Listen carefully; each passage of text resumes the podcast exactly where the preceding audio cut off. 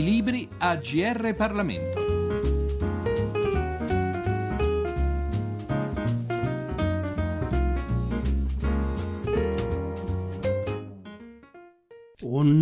Cordiale saluto a tutti gli ascoltatori del GR Parlamento da Giorgio Cirillo. In questo numero della nostra rubrica ci occupiamo dell'Asia, un eh, continente la cui vertiginosa crescita economica registrata negli ultimi anni fa sì che l'andamento della borsa di Tokyo o quello dell'import-export cinese costituiscano non di rado l'apertura delle pagine economiche dei nostri quotidiani. Tutto ciò ci ha però fatto in un certo senso perdere di vista ciò che l'Asia rappresenta da un punto di vista culturale, sociale, religioso e così via. Il libro che presentiamo oggi vuole in un certo senso colmare questa lacuna, vuole insomma farci conoscere l'altra Asia. Si tratta infatti de La mia Asia, 30 anni di viaggi in Oriente, pubblicato dalla LT Editore e scritto da Corrado Ruggeri, che quel continente ha percorso in lungo e in largo rimanendone evidentemente affascinato. Lasciamo comunque a lui il compito di presentarci il suo lavoro. Questo libro racconta l'Asia, naturalmente, ma racconta anche un pezzo della mia vita. In mezzo si incontrano un sacco di persone, un sacco di luoghi. Ecco, si incontra l'Asia un po' come la immaginiamo e un po' invece come non penseremmo mai che potesse essere. Diciamo che è un excursus eh, in una serie di paesi che sono eh, molto diversi tra loro. L'Asia è primo e terzo mondo nello stesso tempo. Immaginiamo che ci sono il Giappone, la Corea del Sud. Ecco, pensate che la Corea del Sud in questi anni di crisi economica di tutto il mondo è riuscita a far eh, crescere il prodotto interno lordo, ha messo un più davanti, ma nello stesso tempo sono anche paesi come il Bhutan o Bhutan, come preferiscono dire loro, che invece del prodotto interno lordo hanno preferito misurare il loro stile di vita con la felicità interna lorda, che è tutt'altra cosa, cioè diciamo che ha una valutazione del tenore di vita e della felicità appunto attraverso il denaro, hanno preferito misurarlo con altre valutazioni. Ora questa è l'Asia, è un continente straordinario, io dico che offre a un viaggiatore attento e curioso la possibilità di scoprire tante cose dentro e fuori eh, di sé. È un continente che sembra essere in contraddizione, ma che invece diciamo che propone tanti mondi differenti che diventano comuni perché ci sono una serie di elementi comuni, ad esempio la spiritualità, ovunque si vada in Asia si resta un po' sorpresi, stupefatti da una grandissima spiritualità, perfino in quei paesi come il Vietnam, ad esempio, dove della laicità o addirittura dell'ateismo è stato fatto proprio dire un comandamento. E in tutto questo ci sono protagonisti, beh, insomma, che io non dimenticherò mai, ci sono uomini, donne, bambini. Pensiamo a delle parti dove la vita è ancora difficile come la Cambogia, dove c'è prostituzione infantile, dove i bambini ti avvicinano chiedendo quel che puoi dare e un dollaro per loro sono giorni e giorni di cibo, però nello stesso tempo in questi paesi tutte le organizzazioni che lavorano per aiutare questi bambini raccomandano di non fare l'elemosina, per non abituare abituare questi bambini a, un, così, a, delle giornate che gli possano portare guadagno, cioè un po' di dollari senza far niente, quindi l'idea della conquista comunque del, del denaro, della conquista di strumenti che possano consentire la vita, insomma, no? È tutto particolare in Asia, è tutto a volte molto semplice, a volte eh, molto difficile. Tra gli incontri, ecco, mi piace, mi piace ricordare uno che è venuto nella, nella sfolgorante Shanghai. Shanghai è una città che oggi è meravigliosa, scintillante, ricca, dove ci sono dei centri commerciali con una serie di gallerie di negozi spaventosamente opulenti, gioiellerie, eccetera, ma dove in alcuni dei, delle vecchie zone, delle zone più antiche, dei vecchi Utong, le, le, i vicoli, le case vecchie, sono stati fatti dei lavori di ristrutturazione che hanno portato alla creazione appunto di centri commerciali, blocchi di ristoranti, eccetera. Allora io passeggiavo in uno di questi e a un certo punto rimasi colpito perché in mezzo a tanto scintillare c'era un, un angolo buio ed era un angolo dove chissà come era riuscita a resistere una vecchia eh, cinese. Mi sono avvicinato a queste finestre che avevano delle inferriate e vedevo questa cinese vecchia con, il, con la faccia segnata dalle rughe, un abito cinese proprio tipico a fiori che mangiava e mangiava nella sua scodellina con le sue posate un intruglietto di riso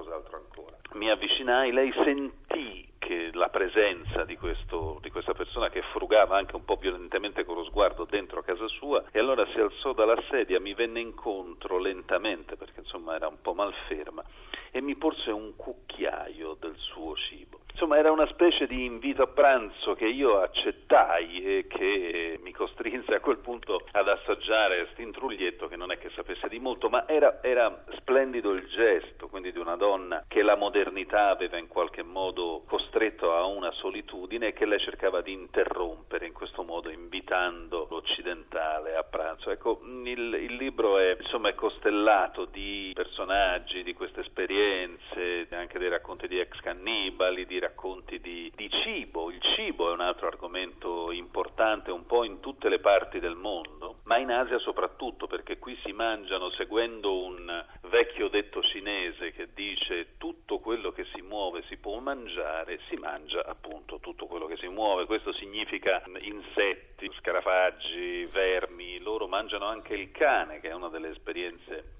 più forti, possiamo dire, che si possano fare, proprio perché la considerazione di un animale che noi consideriamo appunto di casa per loro è un po' diversa, però insomma anche se noi spiega- provassimo a spiegare a un ragazzo indiano che noi mangiamo a Roma per esempio la pagliata, cioè il, l'intestino del vitellino di latte, credo che il ragazzo indiano faticherebbe a capire. Abbiamo dunque sentito che c'è un'Asia in qualche modo unita da una spiritualità, da una filosofia, vedi il caso del Bhutan che non riscontriamo più in Occidente, di un'Asia che ha connotati comuni, un'Asia in cui il terzo mondo convive accanto ad economie avanzatissime, un'Asia in cui il dollaro che per il bambino cambogiano significa ricchezza non ha certo lo stesso valore in Giappone. Beh, differenza è data, come si dice, dal mercato, no? da una storia che ha fatto sviluppare in un certo modo alcuni paesi e che ha lasciato invece arretrati altri. Questo porta con sé tutta una serie di differenze che poi segnano proprio il day by day, il giorno per giorno. Se pensiamo appunto alle prospettive di paesi, da una parte il Giappone, la Corea del Sud, un pezzo di Cina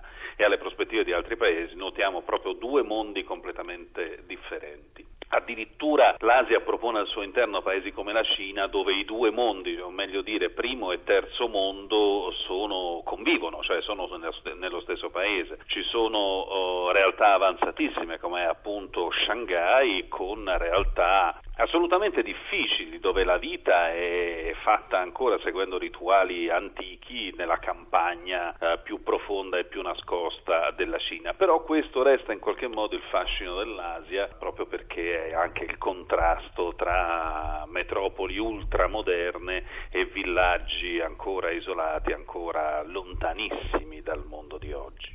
La nostra esperienza di europei ci dice che enormi differenze caratterizzano o hanno caratterizzato a lungo anche il nostro continente. Oggi tuttavia si parla, sia pure in una prospettiva a lungo termine, di Stati Uniti d'Europa. È già oggi ipotizzabile l'idea di un'Asia unita? Ma eh, io credo che gli Stati Uniti d'Asia siano proprio lontani, eh, nel senso che se abbiamo trovato, abbiamo detto che ci sono degli elementi unificanti, insomma le realtà sia geografiche che politiche che economiche insomma sono ancora lontane. Diciamo che in Asia anche da un punto di vista politico si gioca un risico sul quale si riflettono alleanze, no? pensiamo ai grandi blocchi di un tempo Stati Uniti, Unione Sovietica e Cina, ma insomma ancora adesso le aree di influenza impediscono anche il semplice pensiero che ci sia eh, la possibilità di un'unificazione asiatica. Eh, diciamo che alcuni meccanismi economici tendono a uniformarsi, a ricompattarsi, pensiamo all'ASEAN, però è bene che questo continente così grande e così diverso rimanga in qualche modo con delle differenziazioni sostanziali e che ci sia il fascino.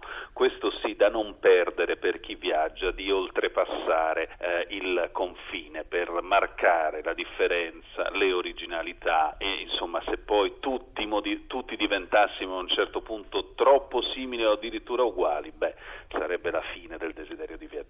Abbiamo dunque parlato del Giappone che rispetto al resto dell'Asia siamo quasi abituati a considerare un paese occidentale, ma abbiamo appena accennato ad un altro paese, addirittura ad un subcontinente, cioè l'India, che rappresenta in qualche modo una realtà diversa da quella che caratterizza il resto dell'Asia. Leggiamo dunque un brano del libro in cui si parla appunto dell'India e dove comunque il cibo, che come abbiamo sentito ha una grande importanza nella cultura di quel continente, è protagonista. La moglie di Dharmesh si alza presto ogni mattina, verso le 5, un'ora prima del marito, e si mette ai fornelli per preparare quello che lui ama mangiare a pranzo. Tipico gesto d'amore indiano, realizzato con un menù ricco a base di crema di lenticchie, verdure stufate con spezie, riso bollito e ciapati, il pane fatto in casa.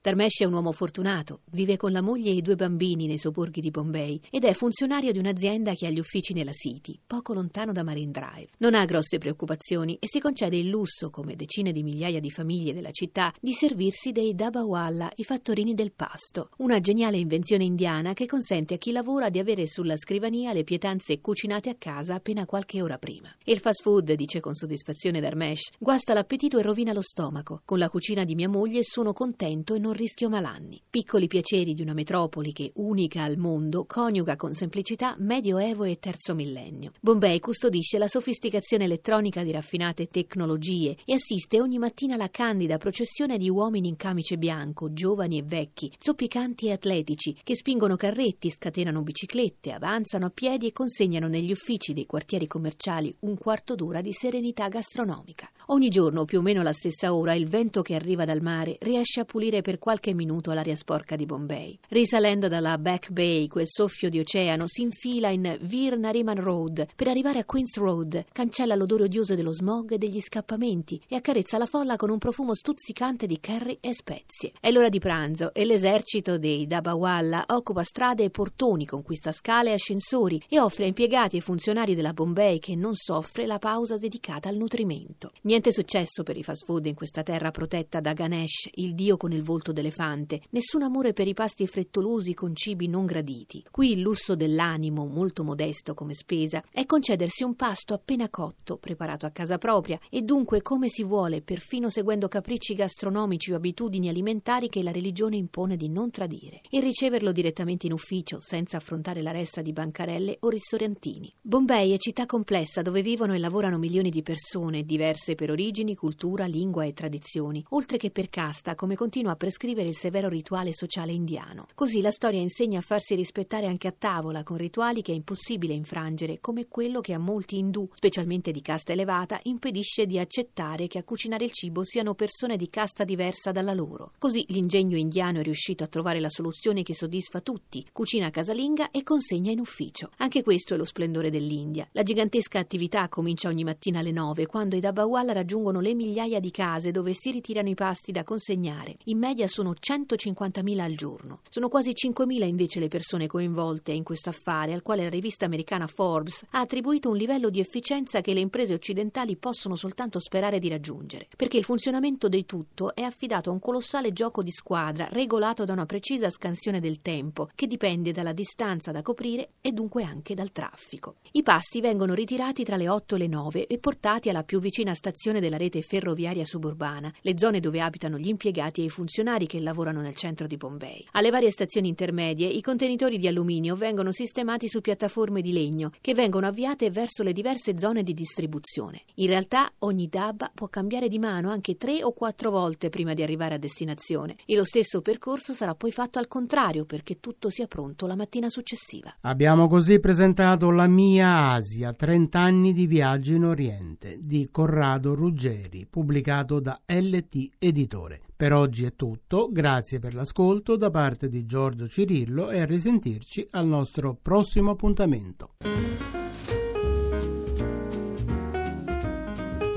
I libri AGR Parlamento. Per segnalare saggi di storia, politica, sociologia e diritto, scrivere a grplibri.it.